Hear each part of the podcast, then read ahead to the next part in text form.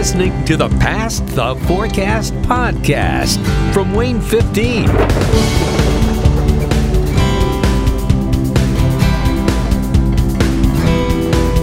Hey there, I'm Adam Solarzik. And I'm Coach Truth. And we are meteorologists at WANE 15 in Fort Wayne, Indiana. And this is the Past the Forecast podcast. This is week 28. Unfortunately, uh, it is just Joe and I today. Uh, Sierra is working on her story. Not like she's a permanent co host. We had her as a guest. Nicholas, who is our usual fill in, well, we're both here. So you're back to having Adam and Joe, just the two of us, this week. All the condolences to your ears out there. yes, yes. Got to keep it. Got to keep the volume maybe down a little bit more for the day today. Let's jump in. It's a uh, it's a crazy day in the weather world in anticipation of a hurricane, Laura. We're going to jump right into tracking the topics. Tracking the topics. Hurricane Laura is currently, as of this recording, still a, a, category 3 storm. I think the latest update was 125 mile per hour sustained winds, forecasted to get up to a category 4, which will have about 145 mile per hour winds. And I'm one of the main concerns I'm having with this. This is obviously going to cause catastrophic impacts in Texas and Louisiana, wherever, whichever side of the border it it ends up on. It's I think it's leaning the Louisiana side. Uh, one of my biggest concerns here is I think back to Harvey and how it so rapidly intensified within the last what 12 hours of its life from a 3 to a 4 to a 5 right before landfall. And I'm concerned if that's going to happen again in this case. I think it'll stay at a 4 but every time we have this kind of rapid intensification, because 24 hours ago, Laura was sitting there at a tropical storm, low end category one hurricane. And now we're talking about within 36 hours it becoming a category four. Uh, hate to correct you there. Harvey only ever got to a four. Okay. But you are thinking of another one, Michael.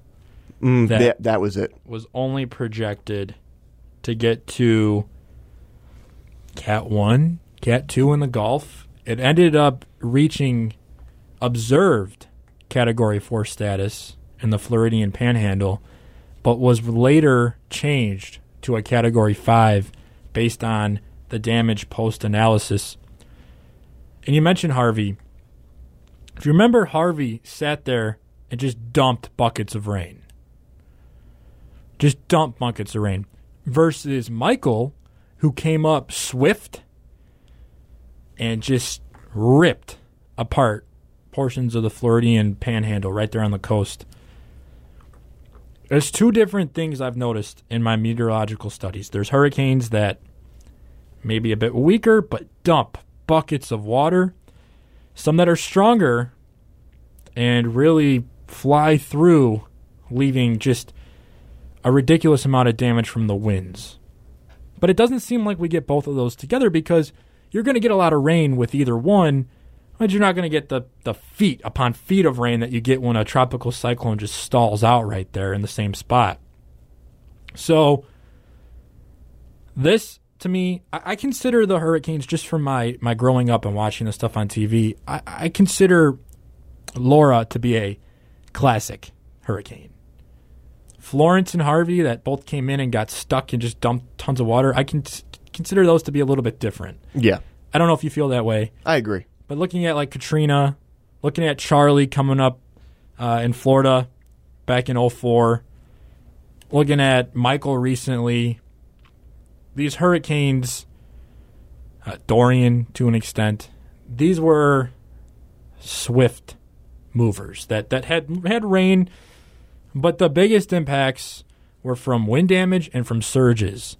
And I don't know if you saw the wording from the Hurricane Center. Yes, this is terrifying wording. Unsurvivable storm surge. That's you know you, you can't help but start thinking back to to 05. That's uh I've seen some of the forecasts, and the highest I've seen for forecasted storm surge is 20 feet. So take the rim of a basketball hoop and double it. That's how deep the water could be from just storm surge. Like like that's a bowl. Like imagine water filling up a tank over miles and miles inland of that much water. Think about that.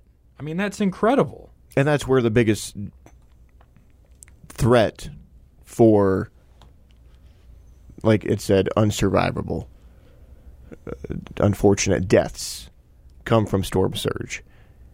And the also another concern here is that how quickly it intensified. I mentioned that just yesterday it was a tropical storm, low end category one.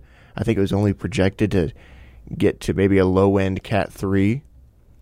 There's people that'll sit down there on the coast and be like, eh, I'll wait it out. Not going to be too bad. I'll go a little bit more inland and be fine. Not the case with this one. Now that it's it, it, you haven't had the the warning, the the advance notice. You've got a day. Yeah, you. This one's really tough because you had Marco there not too long ago, and which fizzled ques- out as soon as it made landfall. Essentially, Right. And the big question was, what was that going to do? And it turns out Marco got there, did its thing, fizzled, and was kind of uh, cleared out and uh, left left lots of warm ocean waters for Laura to take on. Um, yeah, it's. I don't want to say I, I, I, thought about this scenario, but last Friday looking at things, I just kept thinking, you know what? If Marco can get out of the way, Laura's going to have warm waters to pass over. And I know right now the track, even Saturday and Sunday, you know, I think I told Sierra Tufts, a co-anchor here who was on last week, I said, I know the track only says Cat 1 right now. Maybe Cat 2. I said, but I, I really do get concerned if it really is going to have time to stay over the warm ocean waters. And I'm sure, I know for a fact the Hurricane Center is playing with that solution in their head. They're also not going to come out and say Cat 4, you know, five days ago. yeah. The, the, the science isn't there yet. It's not there yet. So, look, it's you've had the warning that there's been a chance, and to the credit of the Hurricane Center, there have been hurricane tropical storm headlines out for the same portion of the Gulf Coast for quite some time now. Probably about a week. What you didn't have was kind of the, the nightmare scenario here where everything is ramping up shortly before impacts the United States. So Yeah, so Laura is expected to make landfall, I believe, tonight into early tomorrow morning. I think what around the the track has it about two a.m. Making landfall in Louisiana again. Little shift in that track could put it right on the Texas side of the border there in Louisiana and Texas, and it's. I'm sure this is going to be something we touch on again next week as we look back on the impacts and what all transpired. You got something? uh, breaking right now from the, the live recon from the Air Force plane that's currently in Laura. This is 1.30 p.m. on Wednesday. Uh, currently finding estimated wind speeds of 130 to 135 miles per hour from the air uh, the Air Force recon plane uh, in the middle of the hurricane, uh, according to Levi Cowan from the tremendous Tropical Tidbits website. Fantastic website. He says uh, this analysis that the plane is finding would make it a Category 4 hurricane. So and that next official update. So that's the recon plane that's out there right now. Yeah. We'll talk about what that plane does here a little bit later in the inbox. Um, but that recon plane will officially give their data back to the Hurricane Center, and they'll put out their official forecast and their headlines and their newest update on the storm. That's going to be coming uh, by two o'clock our time. You just said that this update was at one thirty-three, so maybe by the end of this, we'll have the official Category Four on that storm. And uh, another note to talk about Laura. So, so the the major TV market right there is Lake Charles, Louisiana. That's not too far inland, uh, down in southwestern Louisiana. They're going to be pretty much the bullseye. Um, a, a couple areas that are more populated are, are actually missing out on the bulk of this. We always talk about the right front quadrant of the storm. So where this makes landfall if you look at a map and you're listening to this and you can see where Laura's at, if you were to divide it into uh, a chart, um, a coordinate plane, uh, Uh, just a north, south, east, west line. North, south, east, west. Yeah, if you put a cross section in there with a compass, that northeast quadrant, the furthest top right quadrant, is where the strongest winds will be, is where the highest surges will be, is where the biggest impacts will be felt. You look at it on a map and what's forecast here, it's going to stay east of Houston, Texas. Thank goodness. It's one of those things where you breathe a sigh of relief for those people and the millions who live in those areas. But at the same time, you feel the gut in your stomach because there's still millions of people who Yeah. are going to be impacted here. Um, this this would have been. I mean, imagine, imagine if it, if it had gone through a major market like Houston.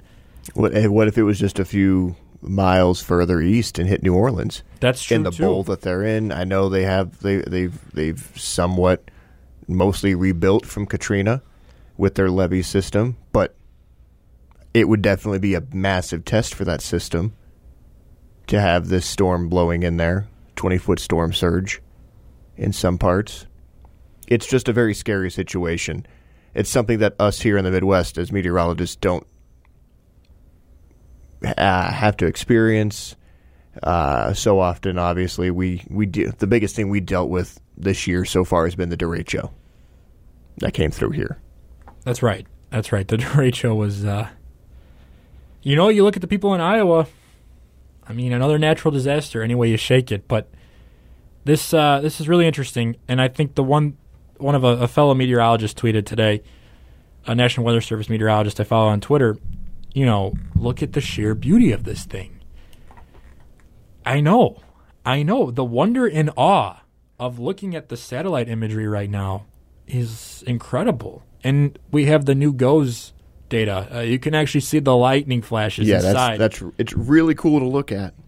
but then again, you then go, son of a gun. The the painful images of destruction that are going to be coming out. i it's it's sombering. If you ever find yourself in a situation where you're along the Gulf, or if you are along the Gulf Coast and you're listening to this, or any, even the East Coast, if you have a hurricane coming your way, I would say a category two or higher. Category one, you can judge for yourself, but if you're a category two or higher, my strongest advice would be to get out of there and go further inland, go to a different state, go see a different part of the country for a couple weeks if you can afford to do so. Because to be willingly sitting there, it's not just a danger to yourself, it's a danger to the rescue workers that are going to have to go and save you. They're going to then start risking their lives. So if you, we can limit how many times they uh, are going to be doing that, that's for the be- greater good.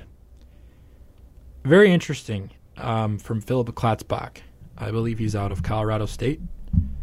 Is that correct? That is correct. Colorado State. Uh, huge tropical follow on Twitter. I don't know if you follow him, Adam, but today tweeted out if you go back to 1957, you can find Hurricane Audrey. Okay? Mm-hmm. There's been a lot of post analysis done on Audrey. It made a landfall very near where Laura is projected, just east of the Texas Louisiana border. Um, it had 125 mile per hour winds, Cat 3. And if you look at the animation here, the post analysis for storm sur- surge showed that that Category 3 hurricane brought 14 foot surges ashore. And now we're predicting, the, for- the Hurricane Center is predicting a Cat 4 here And that goes so far inland. It goes so far inland. This is really interesting. This is the slosh model. Now we're getting real technical here on the Past Forecast podcast. But uh, I found this really interesting too because you have a real piece of analog data to compare to, and uh, by all accounts here, Laura's gonna uh, probably outperform that. Yeah, it, it, it's projected to be, like I said, 20 foot storm surge. That's only 14. The power of Mother Nature. We saw it here. But on a different note, we'll keep an eye on Laura. Uh, Mother Nature has kind of given us a rebound of the summertime heat. It. We went all month, all month without a 90 degree day. And then this week we've had two in a row. But that's what it feels like August is. And, you know, August might come in hot some years, but I always feel like the end of August. The dog days. That's when it's, ugh. I'm ready to get to the 60s. I think we all are. Maybe lower than that. Oh, maybe. I, I like I've discussed before. Sixty to seventy, that's my temperature. I'm okay with that. But yeah, this heat, and we didn't. We're factoring the humidity too. It's been humid these last couple of days. Yesterday afternoon and evening wasn't too bad because we had basically a a dry frontal passage work its way through. Most of the rain stayed off to our north and redeveloped off to our southeast. But it was basically a dew point front where we saw dew points drop from the 70s right around the noon hour into the low to mid 60s by the late afternoon and evening. So while the temperatures were still pretty toasty, at least the humidity dropped. But we're right back up near 70 today after a warm front started to work its way in. Yeah, it's pretty interesting right now looking at just the patterns that we're going through. I'll tell you what's really challenging right now is the precipitation forecast. Um, I think this is one of those times where you really have to throw away your weather model data. I mean, use it as a bit of a tool, but you got to kind of just do a, a, pure analysis of what's going on and try to say, all right, what really could happen here? Because when you've got all these boundaries moving through in this hot air dome, I mean, look, you could have storms fired based solely on the fact that it's hot. Yeah. And there's enough moisture, and you've got you've got rising air. It's just it's a challenge for us as forecasters. I'm I'm happy to say that to this point this week we've handled it very well with our weekend forecasts. We've been pretty spot on, yes. Been a lot of sunshine, been a lot of heat, but you know, these are the kind of days where you could have a 0% chance with sunshine expected and a rogue storm can pop and what are you supposed to do? I know Nicholas is listening. I don't know if he has the answer. I haven't found anybody that has the answer, you know? Yeah, the Hello, rain- Nicholas. Hi, Nicholas. Um, you made me lose my thought there. The the heat was not welcomed by me. I'm not a fan of the 90s. I thought we were done with those last month, but we've got up now over 20 days, I believe, this year in the 90s. I think we're pushing towards 22 if we get there today. Yeah, we were 20 at the end of last week. So it's 21, yeah, 22, 20, 22 right now, yeah. So it's a it's a toasty week. The good news is by the end of the week and the weekend, we do cool down into the 70s. If you go back for some reason I recall very very well my junior year at Ball State. So this would have been the fall of 17 um, Labor Day we had a very very hot end to August, and then Labor Day weekend, I actually went back home uh, to catch uh, something my sister was doing. She was playing in a band at a high school football game, so we went to my high school football game with my dad. I'm wearing jeans. I'm wearing. uh, I had a long sleeve shirt, and I had one of my jackets on. I remember thinking about it. This was September Labor Day, the Friday of Labor Day weekend. Um, it that's what this forecast has kind of shown me here. We're hot right now, but we're going to be cool into the end of August, start of September. I'm thinking right back to where I was bringing jeans out September or whatever, 3rd or whatever it was that year. But then the heat came back hard that year in September and into October. So this is just Mother Nature starting to de escalate a little bit. She's starting to feel the 30 degree temps. That's what you want her to feel. Absolutely. The coldest I want to get is like 40. I'm ready for winter. I know you want some snow. I just I like coming home to the heat on in the apartment and looking out on the balcony and seeing inches of snow out there. I, I love the winter. Well, speaking of winter, let's move on to what the hail. What the hail? Yeah, what the hail? When are we going to stop listening to this? Joe was referring to the Farmer's Almanac and the Old Farmer's Almanac, both releasing their long range forecasts for this upcoming uh, winter. Forecasts. Joe, you're you're going to be a fan of the Farmer's Almanac. They are using the words cold and very flaky to describe huh. oh. the Midwest and the Great Lakes region. That's quite the bet for the Midwest in the winter months, huh? Cold with some snowflakes. Now, the old Farmer's Almanac is saying more wet than white which would make you believe you're probably a little bit milder. Correct. So These are very fun to look at. What do you th- What do you think of the the, the farmers and the old farmers Oh. almanac? You know what? I here's the thing. Uh, these are based off of. Did you hear that? There's nothing there because these are not based oh, off Oh, of. These are not based off of much. I dropped my paper, so I was like, yeah, Oh. Uh, I kind of heard me. That is correct, right? There's no there's no meteorological values. I mean, they look at climatology, Right. and they have some kind of formula that they claim they've used for over 200 years. Right. It's fun to look at. Don't get me wrong. I don't want to knock either either almanac. It's every time it comes out, it gets my blood pumping going. All right, we're starting to look forward to the winter. But for me to sit here and tell you based off of that that you can expect a quote cold and very flaky or very snowy winter, it's uh uh, it's a bag of chips. Yeah, we usually look at we usually give you a winter outlook here at WANE 15, and That- we do that usually in the middle of November. which we can do at that point with a more solid understanding of how the atmosphere is working around the entire globe. And that's not even accurate sometimes. Right. We we were off last year, I believe, on one of the two spectrums. I forget which one uh, right off the top of my head. I think we were a little bit milder than we thought we were going to be. Yeah, I, I, January was pretty mild, wasn't it? Yeah, it was. Um, We never had. we, where was our big winter blast? we did not have a massive snowstorm, and we stayed above zero the whole time. I think, Sounds right to me. Which I was a fan of after the previous year where we spent what thirty six hours 36 hours below zero, got as low as 13 below. with a feels like temperature of thirty below.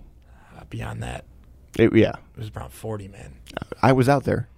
I was I was bundled work- up. Yeah, I was working. I had to come to work that day. I was doing uh I forget what I was doing. I did cold weather experiments that day. That's right. And I was in with Greg, uh, Yep. doing some Facebook Lives with Michael Kuhn in the morning. You were in there in the morning. Uh, I remember my dad called me the day before and goes, "What time are you getting up?" And I said, "I gotta be at the station at like 3 a.m." you had just started. Uh, yeah, I was a couple weeks into my job here, and I drove around my apartment complex with my car at seven o'clock the night before to get it running, knowing that this thing's got to start in seven hours, eight hours. Mm-hmm. Thank goodness it did. That was cold. Yeah, I'm not knocking the almanacs here. They're fun to look at. Like I said, they get your they get your excitement up a little bit. That said, when it says cold and very flaky, That's pretty flaky. that just sounds like the other sense of the word. I guess for me, these descriptions just sound like what winter is. You see what I'm saying? yeah, they It, it, they just give generalities. What's that?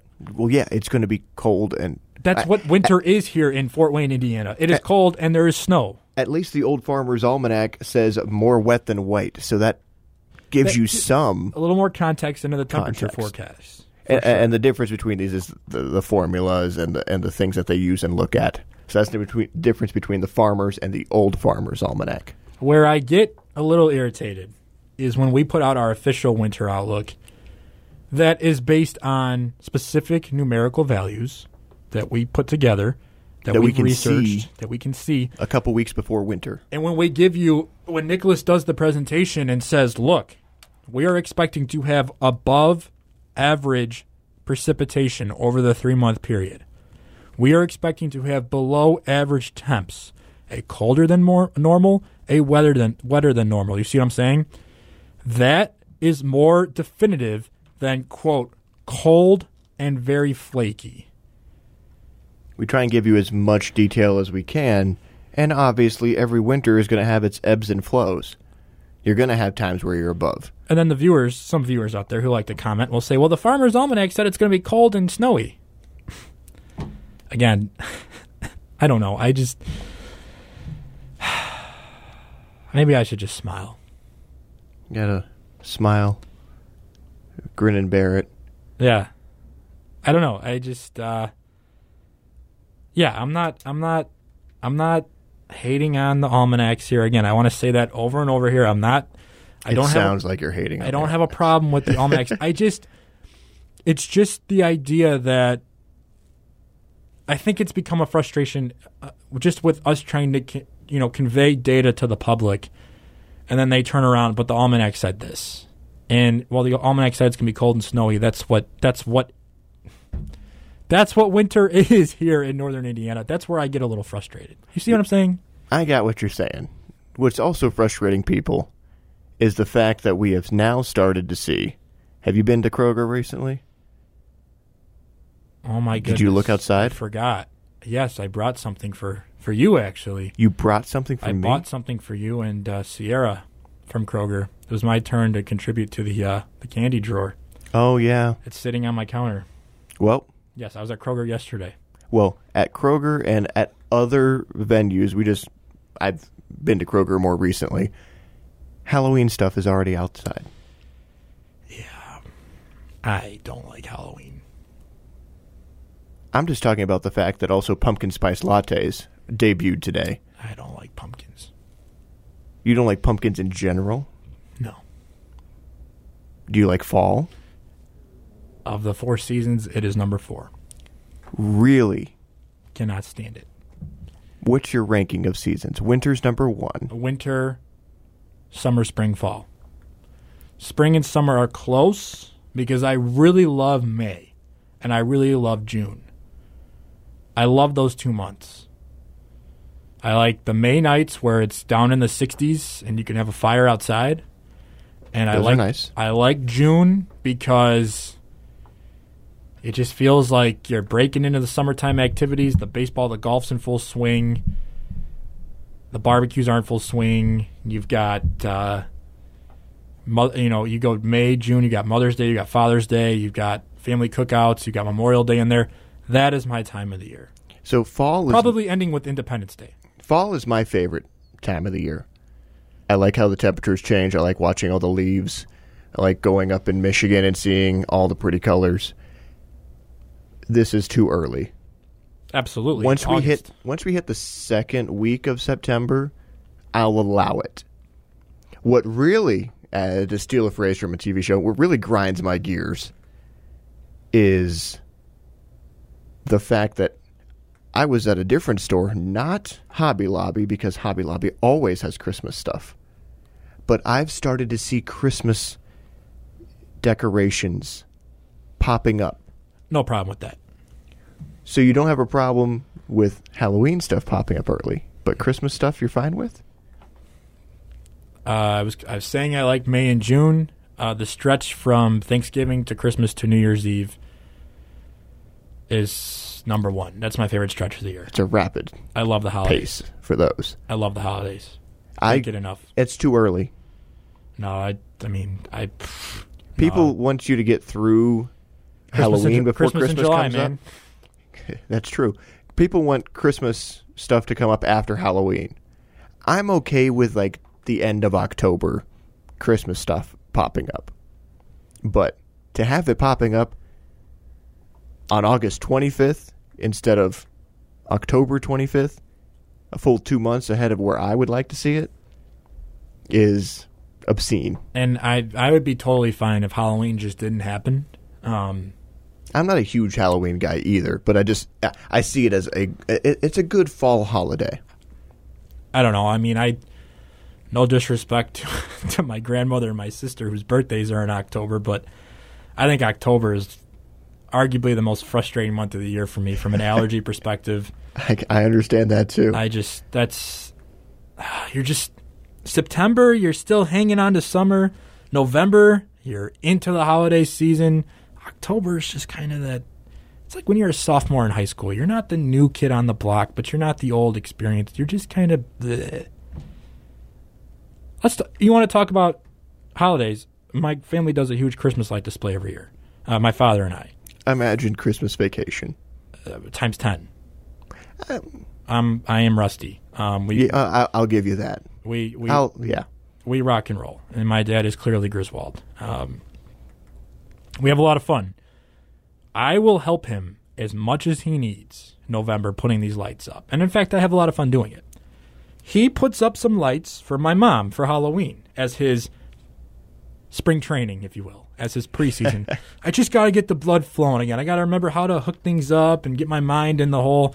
I'm using only 20 extension cords instead of like the 65 we use for the main display, whatever just kind of just you know i won't touch it i want nothing to do with it i can't stand it and mom i'm sorry i know you're listening and halloween is your favorite holiday and you love the fall can't do it i'm sorry I just can't stand it. Uh, give me to Thanksgiving. If we could do Thanksgiving to New Year's to New Year's Day, watch the Rose Bowl, and then go right to May first. Well, I don't want to skip the NCAA tournament. Don't get me wrong there. But we did this year. We'll go to we'll, we'll go like this. If if if Joe Struess had a calendar, it would be What's the Joe Struess calendar? I'm interested in Thanksgiving, this. Thanksgiving to start off the year. to New Year's Day. Yeah, sure. Thanksgiving to New Year's Day. Then we would jump ahead to the first round of the NCAA tournament So middle of March, through the Masters, middle second of April. week of April. Then we go to May 1st, all the way through July 4th. I won't even count my birthday on July 18th. Forget that. Then, How are you going to turn another year older? well, see, I'm living forever with my calendar. Um, then I'm invincible. I'll give you a couple days in the fall around, around Labor Day, and then we go right back to Thanksgiving. So you're only skipping a few months there. What you notice is I did skip the heat of the winter because I like the winter a lot more when it's the holiday season. That's my that's my correlation. Winter's great, but because we have the holidays on top of it, that's what uh, elevates it to my number one season. I just winter is good for me until New Year's Day, and then I'm done with it. And that's when it's not even really starting because technically December 22nd, Yeah. whatever it is on a given year, So give me two, three weeks of winter, no, I and I'll check out. I'll take January. Um, but yeah, no pumpkin spice lattes. I, I I don't like pumpkin, so that doesn't bother me as much as the Halloween stuff. But uh, it is too early. It, it's the earliest from what I under. I'm not a big drinker of coffee. Actually, I've never had a cup of coffee or a sip of coffee in my life. Um, so I don't frequent Starbucks. And then you got to play golf in the fall, and you can't find your ball because all the leaves on the ground. No, get rid of it. We did Forget that in the spring, and that was Forget it. horrible. Forget it. No, no, no, no, no, no, no. But yeah, I am someone though who likes less daylight. I do like when the days get shorter and shorter. Now I don't know if that's an anticipation of again getting to the holidays. that holiday type flow. Um, I'm I'm fine with the sun going down at like 7:30. I don't like it any earlier than that. in the summer though, I don't mind that it's up late. Case in point, playing golf, barbecues, hanging out with people, whatever. But when you're when you- when we start getting in the spring, mm, late winter, Marchish, and all of a sudden it's five o'clock and the sun's still up and it's still bright out at six, and we move the clocks and blah blah blah, and that all happens, and all of a sudden we start getting eight o'clock. The first time we get past eight o'clock and it's still light outside, It's a shock to the I system. I think I go through a little bit of a mental uh, reset. I kind of have to go, oh no, Winter's over. it hurts every year. every year. Let's check hits and misses. Hits and misses. So I was struggling to find a miss, not to sound cocky or anything. It's a couple weeks in a row. We've been uh, we've been pretty spot on. If I were to pick one for me, and I th- think for you as well, I don't want to speak for you, but Saturday night we forecasted a low in the mid 60s. We ended up in the upper 50s, so we were probably about five degrees off on our low to start off Sunday morning. Other than that, though, we had these 90s in there. A little bit cooler by a few degrees, but still getting into the 90s, which is what we were hoping for and we've been spot on with our rain chances because we had just a few isolated showers around the area that could have popped here. They could have on both Monday and Tuesday. They didn't, but they could have. And we only put a 20% chance in. Oh, sometimes you make the gamble. I I made the bet on Sunday. Took the chance out. We got away with it. People don't want it to rain, man. But we need the rain. It's funny how people say we need the rain, but that they don't want it to rain. It's incredible. Come on, put yourself in our shoes. Everybody's a hypocrite. That's what I think. I think so too. I think there's uh Some more than others. But it's been interesting. People we love the viewers. Obviously we require viewers to keep on rolling here. Um, but some of the philosophies and theories that have come up from some viewers about the weather lately, I kind of just see the comment and it's like, Eh. whatever. Shake it off. I don't know what you want me to say. Roll on into the next I don't one. control the weather. Adam doesn't control the weather. I wish I could. The person who has the most control over the weather here is arguably Greg Schaup. He's been doing it the longest. He's got the lay of the land. And I'm here to tell you, Greg is great. He doesn't have any control over the weather either. Sorry, Greg. But yeah, we don't control anything. If we could, we'd make millions of dollars. Correct. And we're not making millions of dollars. No, we are not. Let's check the inbox. It's the Past the Forecast inbox. So this one comes from Stacy. She wants to know how do they determine the strength of a hurricane? So, two different things here. Let's talk tornadoes versus hurricanes briefly. Okay. A tornado is rated on the Fujita scale, the enhanced Fujita scale. The scale, which is broken down 1 through 5, based on winds. Now, those winds are based on wind estimates. So, when a tornado comes through and you have a confirmed tornado, they look at the damage and then they look and see what type of wind speeds would it have taken to create that types of damage, that type of damage that occurred, and then they rate the tornado. It's a post analysis. Hurricanes. Hurricanes are long term, usually, typically, and are able to be sampled. So how do you sample a hurricane? Is someone going to go drive a boat into the underneath a hurricane? No. Maybe not a boat.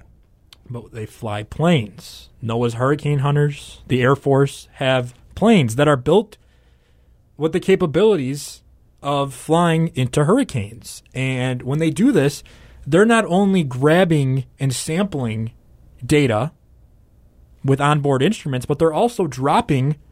You may have seen weather balloons that we launch into the sky.